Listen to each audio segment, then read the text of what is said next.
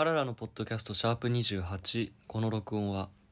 ピンク、ターコイズブルー、エメラルドグリーン、ピンク、ターコイズブルー、エメラルドグリーン、三浦あさみ音声生成 AI に読ませるための台本です。見てんだっけ？いや、YouTube ショートで見てるなんか言われた、それ、漫才がさ、すごいよねっつって、4分ネタのやつフルでやってみたいな、全く興味ない人が、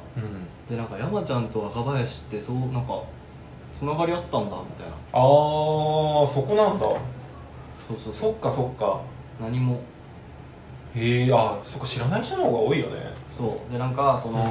そもそもねっつって、プロデューサー、別にお笑いとか何も詳しくない人が、若林、山里のそれぞれのその自伝というかエッセイ本みたいなの読んで、面白いなと思って、で、なんかこの2人の物語それぞれ面白いんだけど、なんか似てるからどっかでこう混じり合ったら面白いのにな、なんかないっすかねって安嶋さんに聞いて、いや、それ10年前からユニットライブやってますよって始まったドラマらしい。あ、それすごい話だね。だからなんかそもそもあんまり打算的なというか、めっちゃ2人のことを知ってる人っていうよりかは、単純にその作品というか、まあ、それぞれが自分の半生を語ってるその語り口みたいなとことか、若林が父親に対してどう思ってたみたいな、そういうことをきっかけに始まってるから、っていうのはなんかね、どっかであるのかもしれない。まあ、その見てる側からするとさ、もう知ってる話だから、やっぱあの2人ってさ、なんかこうラジオリスナー、なんかこいつらの半生を知ってるみたいな、気持ちになるじゃん、ラジオリスナーって、パーソナリティに対して。だけど、その伊集院光とかさ、ナインティナインとか爆笑問題とかってさ、別にそんな、別になんていうの、その起こったこととかの話だと思うんだけどさ、ナインティナインとかね、でもなんか生い立ちルーツとか、なんでこういうことを考えるようになっちゃったんだろう自分はっていうトークじゃなかったと思うんだよ、当時って。で、もっと遡れば多分もっとネタっぽい話だったし、だからまあ、そのいつか若林が半ば自傷気味に言ってたけど、その生き様芸人という、この世代、2000年代中盤後半にかけての M1 で活躍した人たちの特有のというか、まあ、ここにしかない話というか語り口で、とともにこうなんか支持層を広げていった芸人なんだよなっていうのは、なんかあんまりこう、他のさ、ダウンタウン物語とかさ、もしかしたらできるかもしれないけど、ダウンタウン物語は多分、ダウンタウンである必要がもしかしたらないかもしれない。そうだね、田舎で生まれて、成り上がってって、その並走してるメディアの進歩とかさ、芸能界みたいなものもしかしたらあるかもしれないけど、別にそれをじゃあ千鳥でやった場合、こう手触りはどれぐらい違いますかって、なんか俺似たような感じになると思うんだよ。で、なんかそのそこがなんか結構そので、一方は吉本の NHC 入ってて、一方はそのエンタの神様の収録をしました、それで収録したんだよね、自慢げに話すんだけど、ちょっとでもいつ放送になるか分かんないわっつって、今週放送かな今週放送かなって毎週見るわけ、で、そんなのってもう放送されるってなったら事前に事務所に連絡が入って自分たちに降りてくるじゃん、みたいなことも知らない、そのショーパブ芸人になる方法を知らない側とっていう、なんかその対比とか、ここのなんか芸人2人でなんか物語作るってなったらなかなかない、あれなんだろうなと思いながら見てるんだよね。なんかその今例えばダウンタウンだったらとか、例えば千鳥だったらっていう話もなんかよくわかるのが、その例えばダウンタウンのバックグラウンドとかって、すごいコアなファンだったらわかるし、千鳥とかも、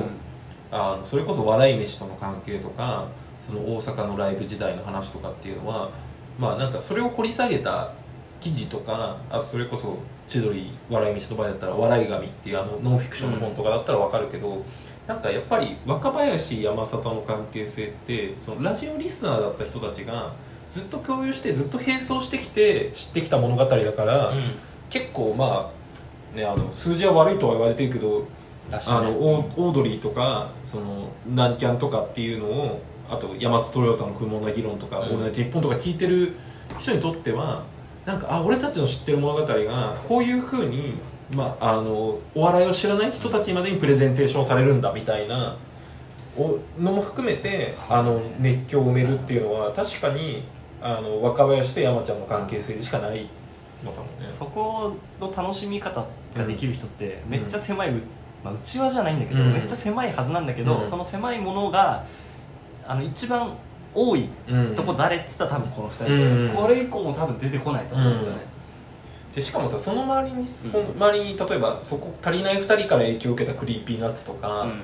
なんか他の人たちの物語もさ、その2人の家族とかさ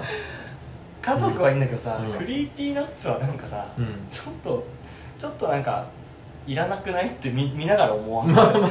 いつら俺ちゃんと見てないから分かんないんだけど、俺放送後だからさ、クリーピーナッツの足りない2人が出ましたっていう描写を、なんでクリーピーナッツの話してんのっていう反応してるツイートとかが結構回ってきて、なんかちょっとハイコンテクストすぎるじゃハイコンテクストすぎるんだよなって思って、振りも長いし、なんか何週にわたってその予告しなくても、あと加賀屋の2人の不自然な関西弁とかもさね、そ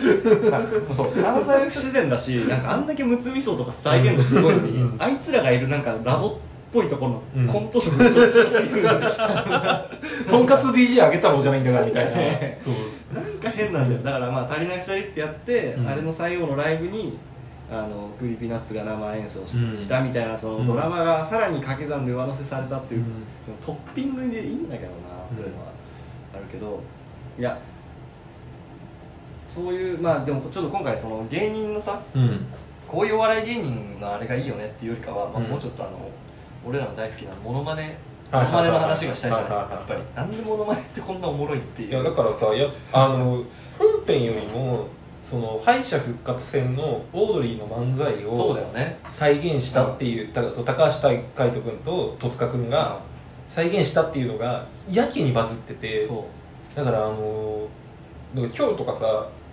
YouTube のおすすめに比較動画が上がってくるから、上下で何ショットだな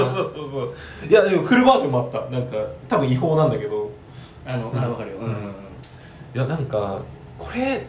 て結構すごいことだなって思って、なんかさこういう比較動画があるのってさ、俺記憶にあるのは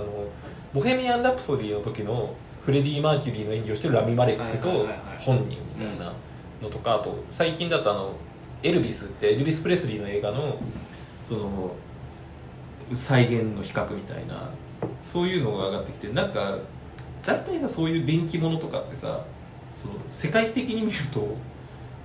伝説のミュージシャンとか、だからその古くはジャニス・ジョプリン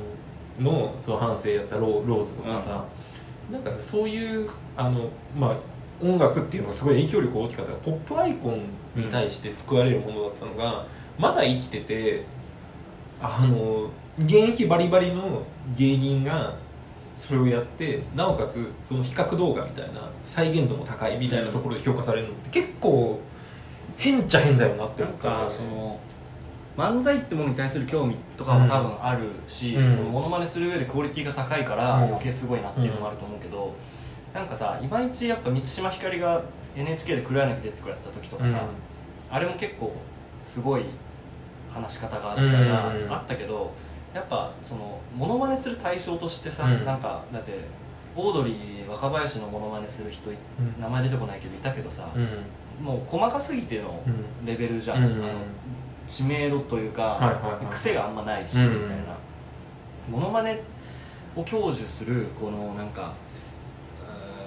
見るポイントというか期待するところというか、もうただ似てるだけじゃ面白くないしなみたいなところまで多分もう来てるし、てか似てるだけで面白かった時もあったし、それがなんかこうコロッケとかさ、コロッケはまた違うな、原口あきまさとかなのかな。いやだからこの前ちょうどクセスゴはさ日曜のゴールデンタイム放送になったじゃん、あれのスペシャルで2時間スペシャルだった。後半は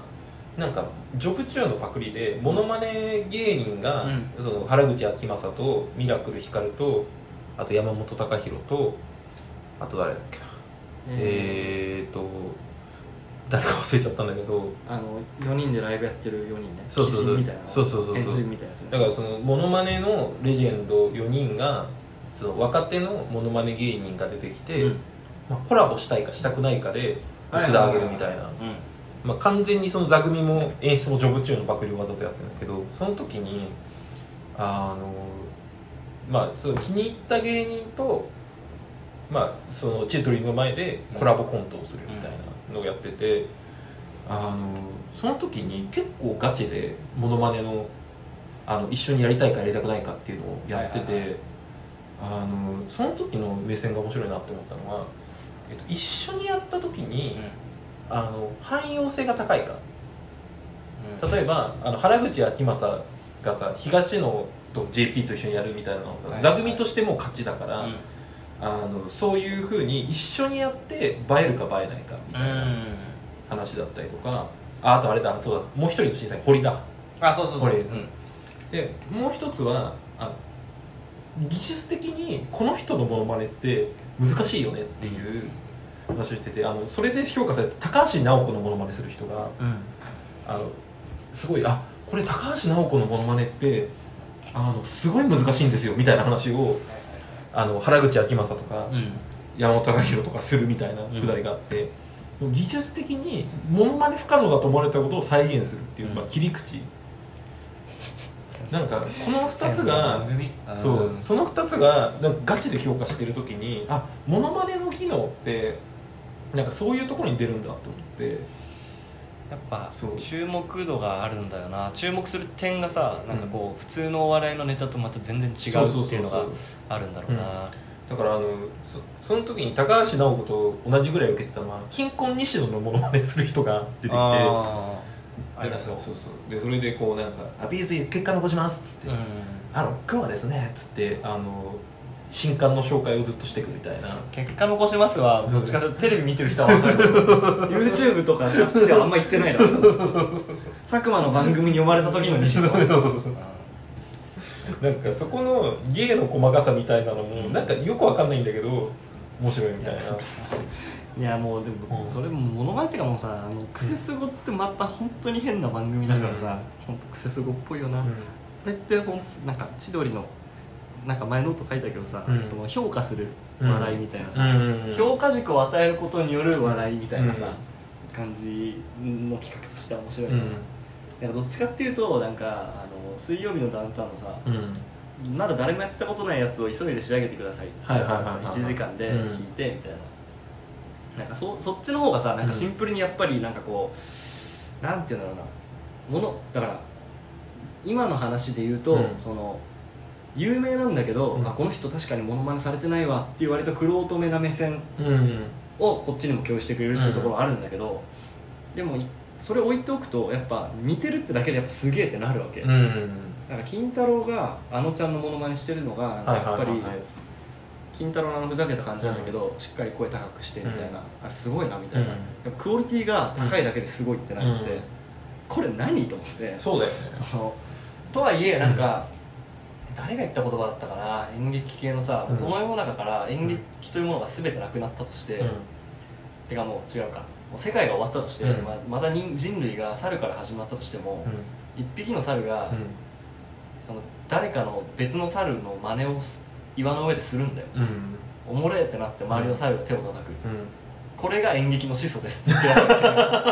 ってでもさ、それ分かるじゃん。小学校で一番最初に人気になるのって先生のモノマネするやつじゃん。そうだよね、確かに。なんか人のポイントをこうなんか真似するだけなのになんか変におちょくってるような見え方になっちゃうみたいな、その感じなんかアメリカでもあるんじゃないか。ドラマとかでもさ、そのなんか喋り方真似でなんか相手のことをこうバカにするみたいなやつとかさ、エレクトリックでもあったけどさ、笑い方とかさ、だから悪意っぽいものの表明みたいなものがなんかこう面白いっていう割と融和的ななんか見方にこう変貌していったっていうところはあるんだろうな。なんかコロッケがさ、割と悪意的な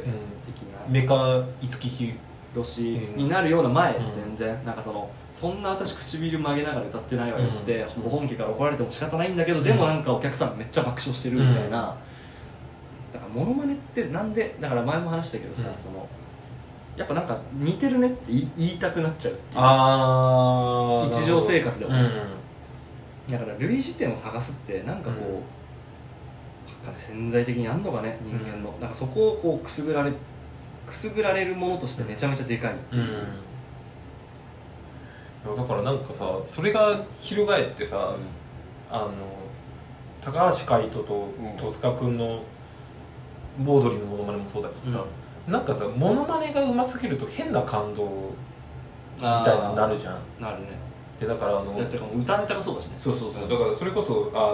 佐久間宣行がオールナイトニッポンで話してたのが、うん、モノマネやかだからそれこそ若林が木更津に、はいはいはい、その昔からの友達の奥さんが長渕ファンで、うん、3人で木更津に行った時にその長渕のモノマネを始めた芸人に、うん、その奥さんがボロボロ泣き始めて、うん、そしたら自分が学生時代に行けなかったあの東京ドームコンサートの全く1曲目と同じやり方でこう歌を歌い始めてそれがもう涙が止まんなくてみたいな、うんうんうん、で結局そのオチでその泣いてる人のところに長渕のモノマネ芸人が行って、うん、あお名前なんですかあなんとかですっつってその長渕の純子をその人の名前で歌った瞬間に涙がスッと引いてたみたいな、うんうん、そうそうそうそうなんかその時 の似てる時にやたらと何か自分の記憶とか何かにリンクしちゃって感動的になる瞬間っていやそう、うん、なんか人をどういうところで認識してるのかなっていうところだよね、うん、なんかさその割と今の話って結構、うん、イタコチックな話じゃん、うん、亡くなったおばあちゃんをイタコが下ろして、はいはいはい、おばあちゃんっぽいこと言ってくれたら感動するっていう、うん、そのイタコっていうシステムは分かってるんだけど、うん、何かのめり込んじゃうみたいな、うん、だからそのどれだけ相手のことを知ってるかっていう例えばなんだろうな、うん、だから、指原莉乃のめっちゃファンの子がいて、うん、バラエティでのスタンスとか、うんYouTube で話してるなんか哲学か、うん、その人の哲学を知った上で、うん、その人がなんとなく喋ってるところを見ても、うん、別に似てるなで終わるけど、はいはいはいはい、なんか楽曲ってやっぱさ、うん、なんか情報量としてめっちゃ多いじゃん、うん、アーティストにとっての、うん、なんか哲学いろいろとなんか本書いてたりラジオで喋ってたりとかするかもしれないけど、うん、なんか何やかんやこの人の全てはこの作品に注がれてるんだろうなって思ってしまうから、うん、歌が似てるってやっぱめっちゃ感動するっていうか、うんうんだからなんかもお笑い芸人とかも、うんまあ、ネタがやっぱコピはすごいってなるし、うん、そのでちょっとずらして、うん、なんか言いそうにないことを言うっていう、うん、ハードルを超えてくる、うん、原口の俺はもうディープフェイクだと思ってるんだけど、うん、そっか日本で初めて生まれたディープフェイク人力のねそうだからそれ面白いねなんか、うんディープフェイク自体がモノマネ芸人がやってることを、うん、技術によって補ってるっていうさ分かりやすい話だよあだから俺最近さすごいよく見ちゃうのがさ AI で、うん、例えばフレディ・マーキュリーとかマイケル・ジャクソンとか、まあ、なんかビリー・アイリッシュとかブルーノ・マーズとかいろんなパターンだけどそれに全然違う楽曲を歌わせて、うん、配信してる YouTube とかめちゃくちゃあってだからブルーノ・マーズがニュージーンズのディット歌ってる動画とかあと一番面白かったのはオバマが日本語で、はい、We Are を歌う動画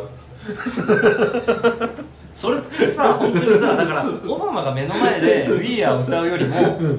面白いんだよね、ちょっと面白いんだよ生より面白いよねちなみにその動画サムネがオバマがギター持ってる、うん、それも多分 AI で作ってただろう画像であれっぽいよ、だからさ、うちで踊ろうの時の星野源の顔だけ切り抜いてさ、マージャンとかやってるとかさテンホー上がっちゃう星野源みたいなさやつとか、うん、あとなんだ、そうねだから、ちょっとあれだけどさ、あれでさ、なんだっけウィークエンドと誰かがさ、なんかウィークエンドとドレイクか、うん、ウィークエンドが失恋したやつの歌詞をドレイクが歌うんだよね、うん、そうあれ、ほんとすごいね、うん、あれやばいだろうねそうあれはなんかこう生でそのコラボがあるよりも興奮するような、うん、そうだからなんか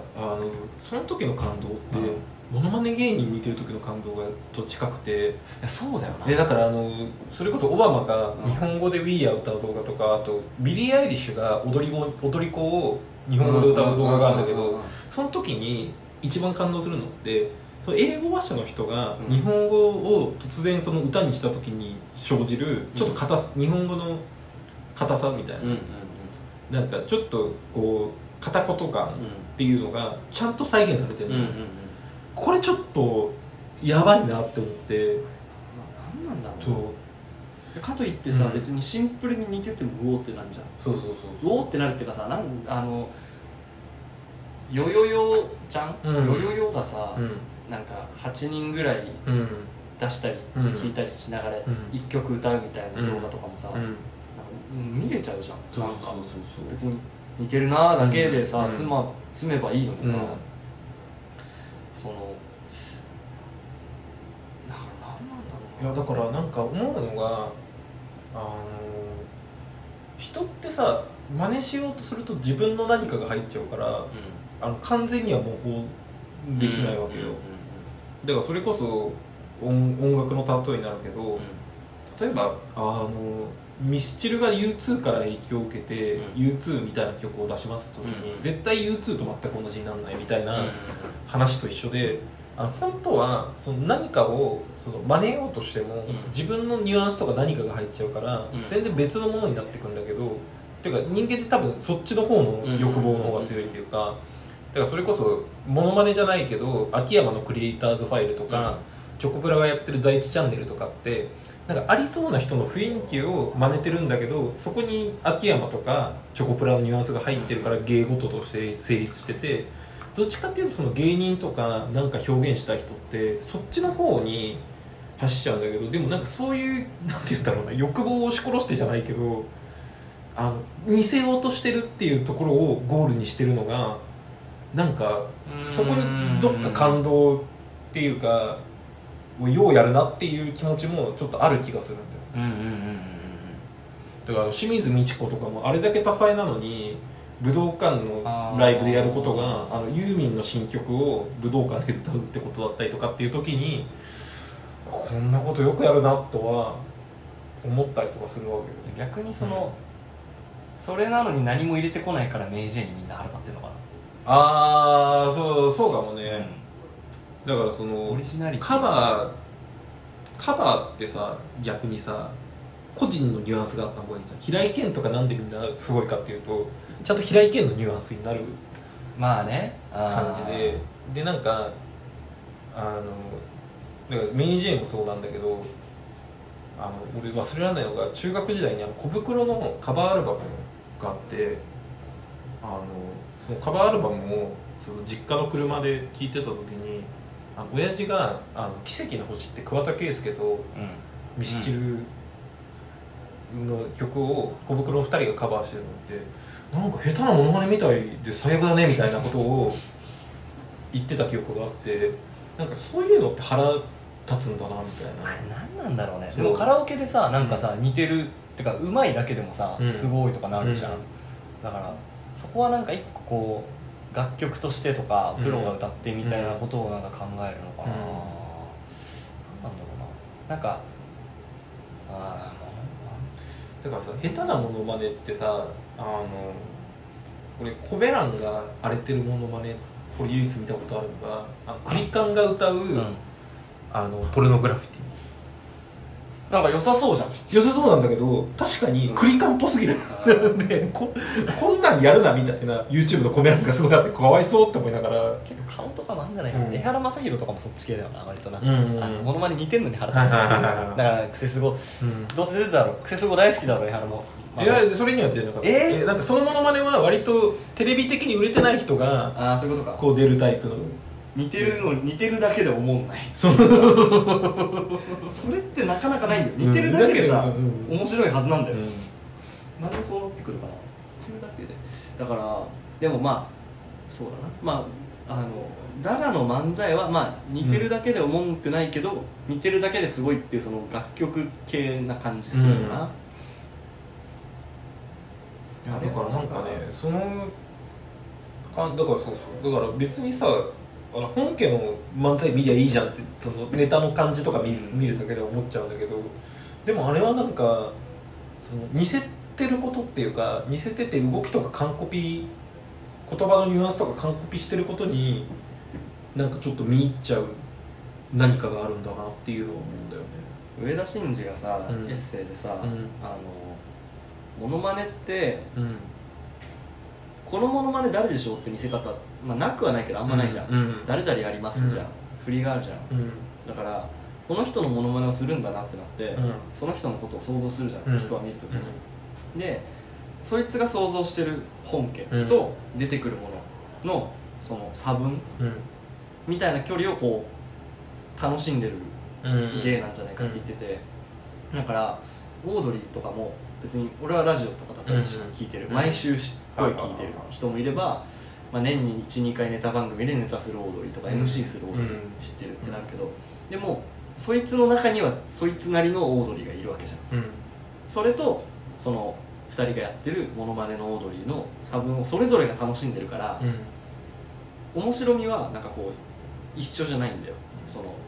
この歌を聴いて感動するかみたいな、うんうん、まあ、ことに近いのか、まあ、だからその、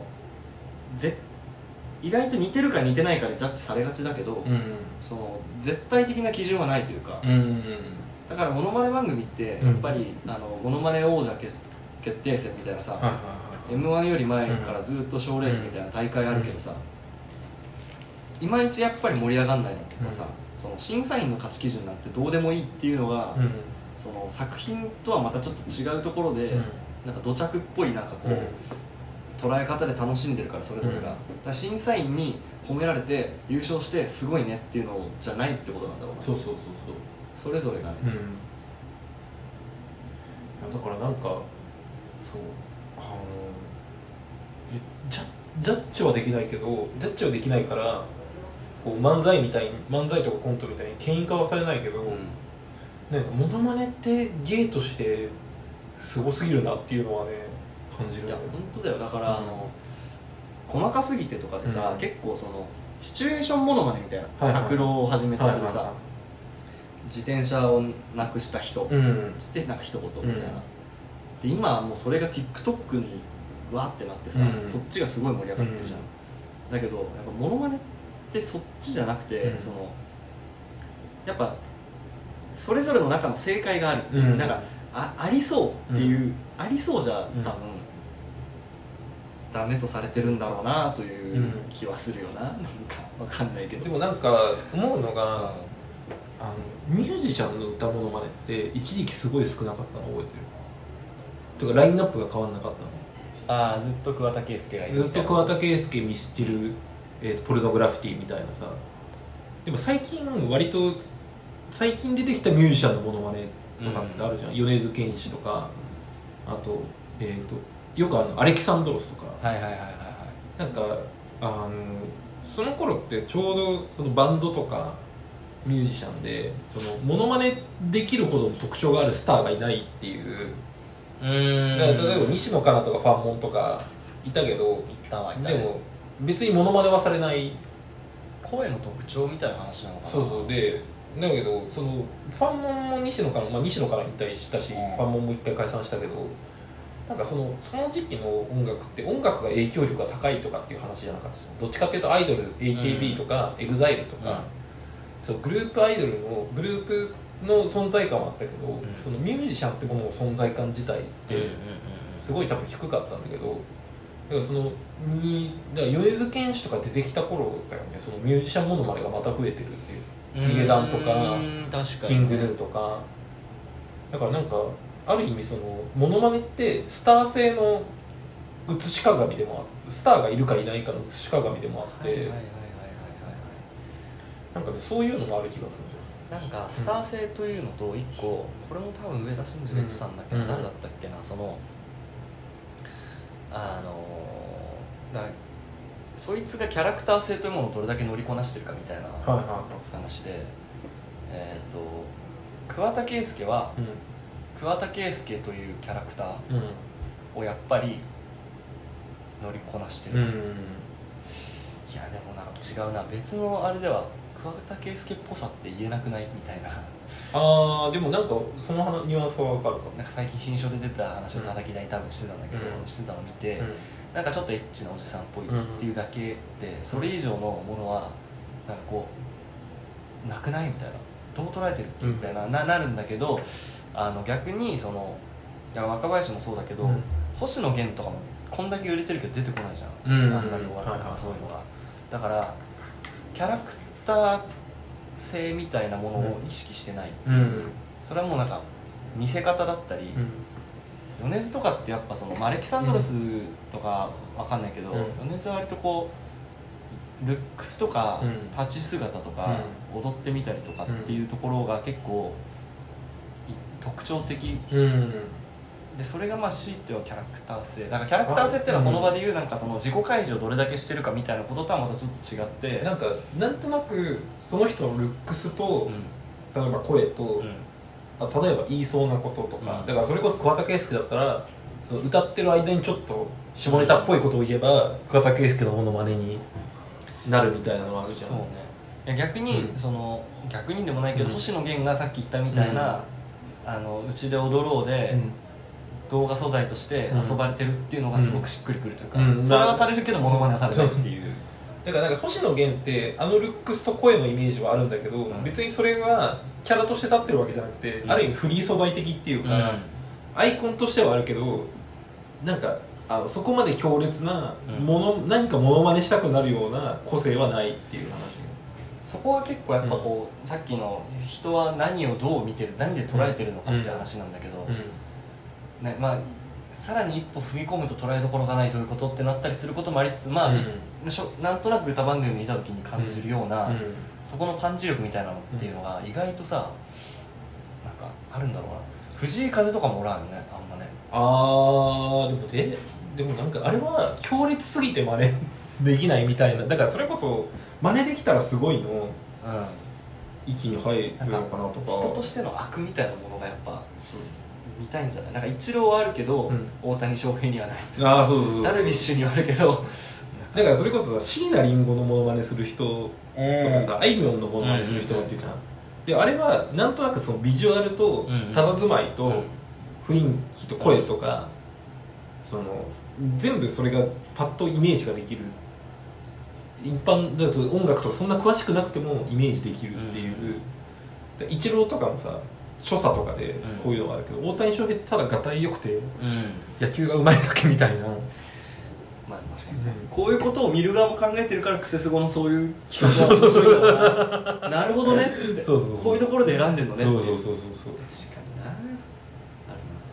るな。でも一個あれだわ、うん、そのモノマネの話関係ないけどさ、うん、これは残しておきたい、うんホルモンの企画がおもろすぎたっていう話ね。ああ、俺ならこう歌う、ホルモンの新曲のあれでしょ、10人ぐらいで歌うやつ。あれやばい。あれは何の話で、これモノマネの話の時もしたよな。なんか、うん、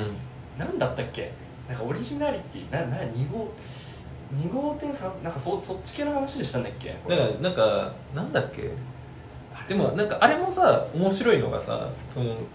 の人らしさっていうのが、あれって音声だけみんな聞くじゃん。うんうんその音声だけで分かるっていう、うん、例えばその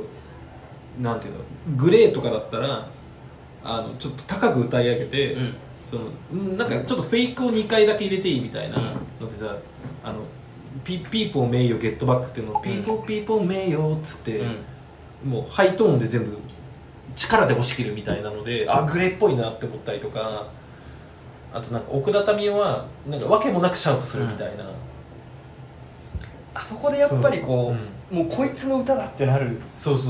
モノマネと相対するものというか、うん、でもなんかそうなるとさ、あそこにもファンキー加藤参加してたけどさ、ファンキー加藤確かにファンキー加藤っぽさっていうのリズムとかだよな。リズムっていうか言い方悪いけどリズム感がない、うん、その癖のないがなり感、だからそれこそだからクリーピーナッツの話にもつながるんだけど、うん、クリーピーナッツの足りない2人に入ってるみんな違ってみんないいっていうので、うん、あれファンモンのモノマネだ、いろんな人のラップのモノマネしてって、うん、ファンモンのモノマネからこうのモノマネまであるみたいな、うん、なんかさそういうであれもみんな違ってみんないいって曲が今なんか言及してる人は分かんないけど、あの当時盛り上がったのってやっぱり技術ある人ってモノマネもできるんだみたいな。逆に俺だからあれ、うん、自分のオリジナリティをさ薄める作業でもあるじゃん、うん、何でもできますっていうその器用なのは分かったけど、うん、なんか別に冷めるっていううん、岡崎体育のさ、うん、ホーロック MVR あるみたいなのがあるじゃん、あれに近いというか、なんかそのだからなんやねんっていう。でも岡崎体育がさその英語っぽい曲を歌うとかさ、邦ロックあるあるを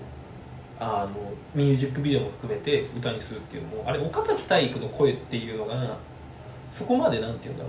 ろう、強烈な悪がないからできるみたいな。まあそうだね、うんうん、でだからあれに感じたなんかしょうもなみたいな感じを、うん、みんな違ってみんなにも感じたというか、あれモノマネなようで批評なようで、うん、結局何が器用なところを見せたいようで、うん、そのまあ、メッセージを伝えるためにそういう手段を取るっていうのが最適解だったっていうことなんだろうけど、うんうん、なんかそこの使いどころみたいなのがだからやっぱ似てるけど面白くないみたいなことともなんか近いのかなと思うしね。